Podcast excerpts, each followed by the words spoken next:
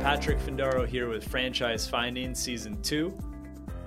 Together with my brother Jack, we're going to be going through some of the largest franchises as well as up and coming franchises to see if they're a good investment.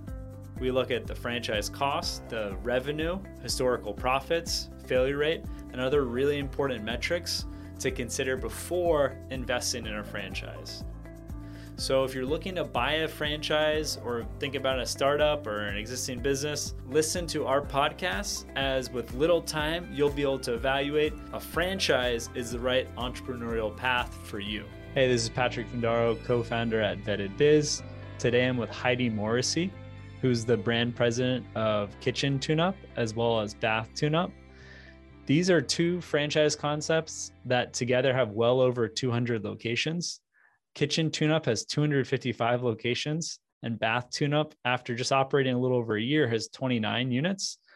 Heidi joined Kitchen Tune Up back in 2003 um, and was a bit pushed into the role, uh, given her, her father was the founder uh, of Kitchen Tune Up. And before I get too much into the bio on Heidi, Kitchen Tune Up, Bath Tune Up, you should hear it directly from her. And I'd love to just start off, Heidi, you know tell us a little bit how you how you re-entered this industry uh, with your your father's urging Great. Thank you so much. Um, yeah, I mean, I never really had a big interest in the family business. My dad had a cabinet business before he started Kitchen Tune Up. And I have three brothers and a sister. And my brothers always worked with my dad in some form, but I was always doing my own thing and actually went to school and became a teacher. So my first profession was actually as an educator. And um, after moving away and living in another state, um, I was doing my own business for about 11 years and, you know, kind of raising my kids. My husband was, be, was a teacher and my dad approached me about coming and helping him in the business, mostly on the training side. He was feeling like the training program needed to be, um, you know, enhanced or tunified, as we say. And I didn't have a lot of interest at first because I didn't know much about the industry. But you know, he kind of pulled the grandchild card on me and said the grandkids would probably love to be closer. You know, my dad was yeah, a great salesperson. My dad lives 15 blocks from us. So. and you know, I I thought maybe we'll give it a try. We'll give it a year. And there was not really a plan in 2003 that someday I would take the company, right? It was really just come and help out so dad can leave um, and go on vacation once in a while because my brothers by this time had all exited the business. And so when I came back and I started going through the training program and really seeing the gaps that needed to be filled, a lot of it happened to be in sales and marketing. So studying everything I could about sales and marketing really got in there and started to teach that. And that was what I was doing in my other business. I was helping people become salespeople. So that was not new to me and helping out with um, developing the training. So it made sense. And, you know, really from there, it just, you kind of fall in love with the industry or you don't, right? And so obviously for me, I fell in love with uh, this idea of these entrepreneurs that were willing to risk everything to start a business. And sure, I felt this obligation, paycheck, right? Yeah, yeah, right. And it was so um, it's so inspiring to meet people that are willing to do that. And I just kind of started to say, I, I have to, I want to support them. I want to help them. I want to grow a team that wants to support and help them. And so as we started to do that, it just became more and more apparent through the years that I would be the heir apparent. And, and you know, people started to assume that I already was running the business. And so by 2017, when I took over, I, I think most people thought I was already the president. And yeah, so it was, it was really a pretty a easy transition. and what i mean what piqued your interest in this in this industry can you give us a little overview of the segment you know, um, home improvement generally, um, females are who buy home improvement projects. And I thought it was really interesting when I came that there really weren't any females in any leadership roles here. And so some of the marketing actually looked more masculine. It had that feel. So women over 55 are typically going to be the, the influencers in what's going to happen in the home and change. So I wasn't that old then, I am now. But then I realized that there was a female um, touch that was needed, both from the sales side and the marketing side. And so you start understanding the consumer's needs. And I'm not a handy person, so I rely on home services a lot. Yeah. you know, I meet a lot of people that are really handy. My husband and I are not. And so once I started to see that, wow, we could really take this industry that doesn't have the best reputation You know, people think of home improvement yeah, and they dread it. It's just not very transparent. You you get like shocked, you get some crazy yes. big bill, and then who are you going to go to to verify that? That's right. And also, I mean, I think the reputation is they don't return phone calls. You know, people don't show up on time. You know, the project is messy. It, it takes forever. They and leave, I knew that we yeah, they leave a mess and yeah, they don't. They leave a mess. so we had a really um, big space that we could come in and fill this gap and really be different right away. And that was really exciting to me is to be something different and sure. to bring in an experience that um, people like literally when people have their kitchens remodeled or they're they cry afterwards from happiness they just can't believe that's the space that they're going to be feeding their families and to be able to know that we could create an experience that made people cry with happiness and not sadness Probably know, especially given the pandemic, just a lot yeah. people are spending a lot more time at home, yeah. more conscious about what they eat, how they cook it. Well, and also they use that space differently. You know, a lot of people were using their kitchen maybe three times a week. And mm-hmm. all of a mm-hmm. sudden you went to using it 21 times a week because you were you had to cook every meal there. For sure. And breakfast. Lunch, yeah. So dinner. anything you didn't like about your kitchen, that wobbly drawer or that handle, I mean, you really hated it after about two weeks. And so obviously that really inspired people to want to get that space updated as fast as possible. This episode is brought to you by our sponsor, Franchise Brokers Association, also known as FBA. They provide custom guidance for franchise buyers in the US. FBA has over 100 certified franchise specialists as part of their network, currently working with 350 plus franchise brands. Click the link in the description section to learn how they can help you find the right franchise. FBA has over 15 years of experience. They've placed 2,000 plus franchisees across the United States. They take a very personalized approach to selecting and analyzing the best franchise for you. Their approach is also backed by the data that we have at Vetted Biz. So if you're interested in buying or at least exploring a franchise, start your franchise search today with FBA and again, you can click on the link in the description section for more info. And tell me a little bit, who's the competition, both for, I guess, both both your service yeah. brands. Who, who yeah. are you competing with? Like, is it mom and pops? Are there big companies in the space? Probably the mom and pop. You know, interestingly, in the the spaces, there isn't anyone that really owns a lot of market share it's mm-hmm. just very um, fractured. And so you've got all this fracturing and so you've got different size businesses whether it is the mom and pop. You know in some markets you may have some of the big box stores that are in part of that space. There are a couple of other franchises of course that are also in that space. But because the fracturing is happening across the US, you'll never go into a market and that's like the go to for kitchen remodeling or bath remodeling. And that's one of my goals actually is to create that market share that's going to be leaning obviously on the tune up brands. And how how are you differentiating like I imagine the mom and pops it's like very relationship based and mm-hmm. then the big box retailers have the the brand recognition. Mm-hmm. How do you differentiate both um, kitchen tune up at both your brands? Sure. Well, it's all about the experience, right? Uh, how many times do you think in your lifetime you're going to remodel a kitchen? I would guess like three times. Yeah. So maybe three times. So it's not a common purchase.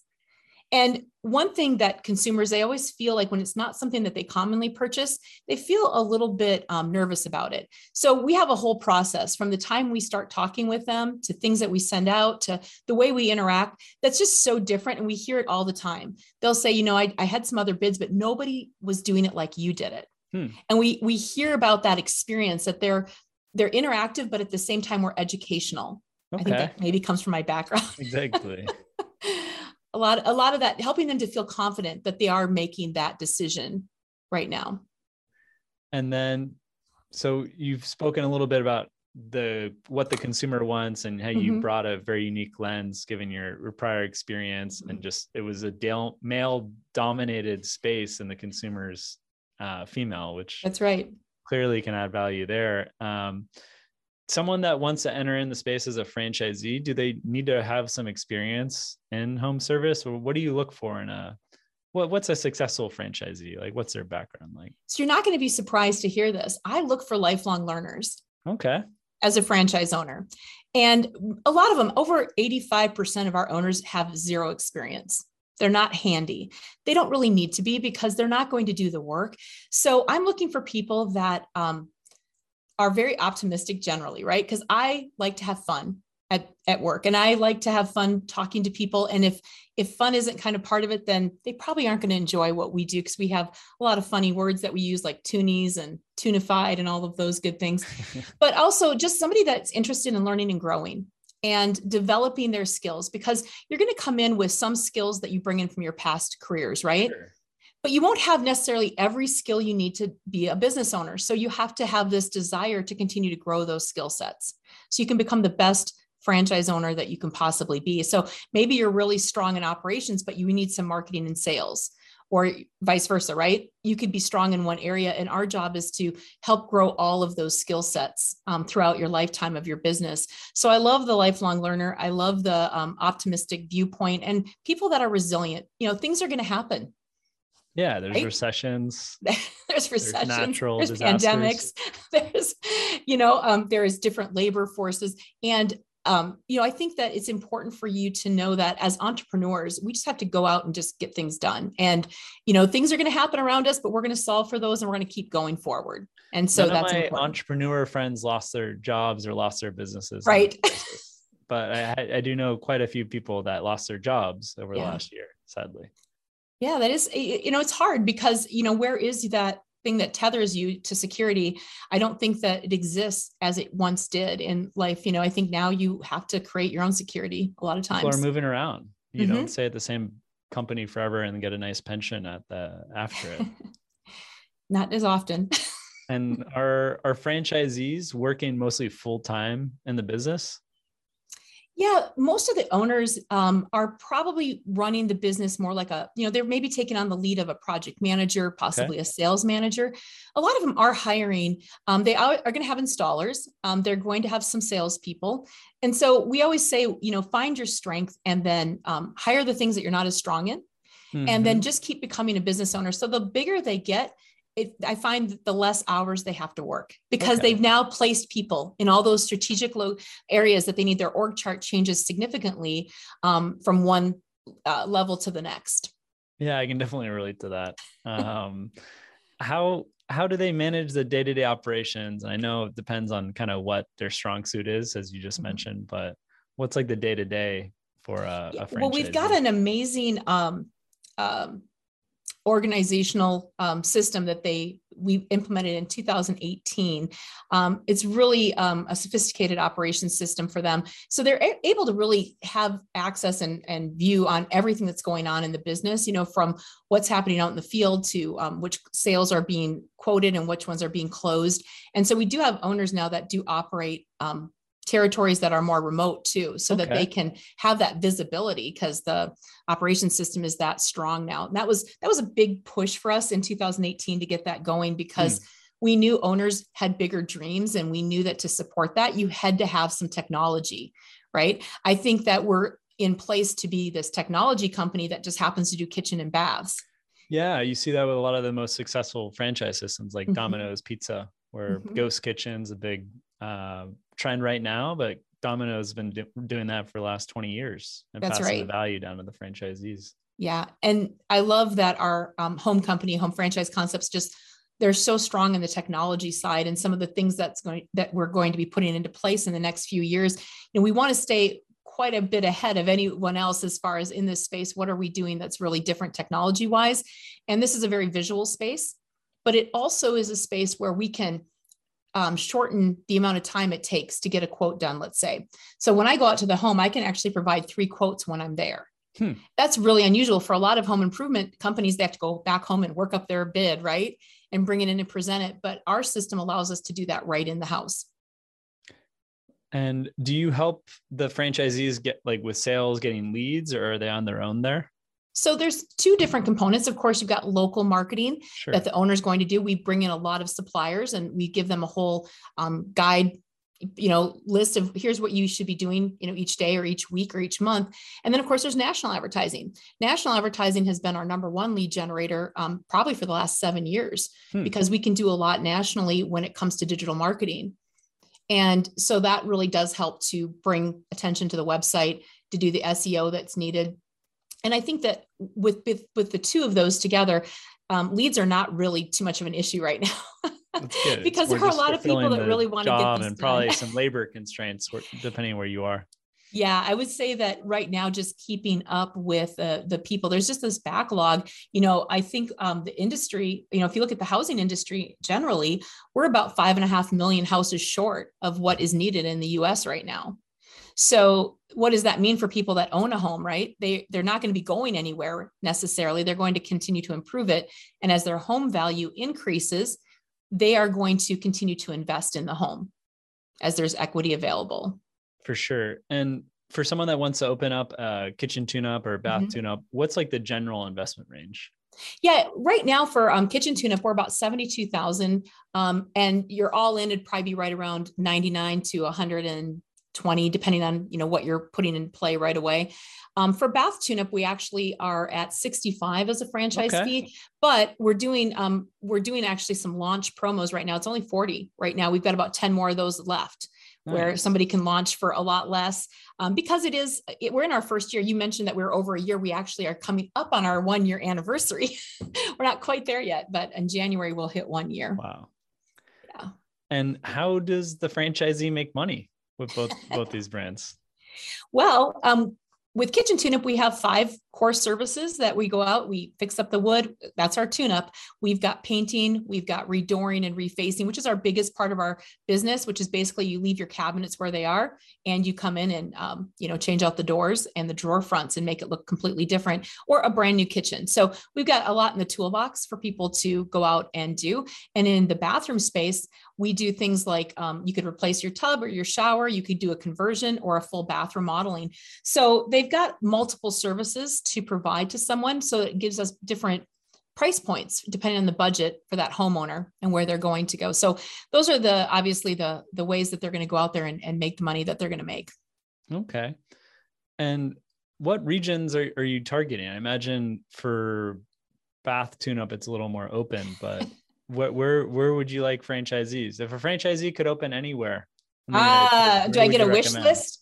these 10 these 10 franchisees that can just pay 40k to open up a bath tune up. Well, for bath tune up, yeah, bath tune up, you know what? We've got a lot of market and you know, I would look at where we have um sold out for a long time with kitchen tune up where we haven't okay. had availability like Boston, Massachusetts would be a great one. That's been sold out for kitchen tune up for a lot of years. Austin, Texas would be another place I would look at. That's been sold out. So it'd be great to put bath tune up there.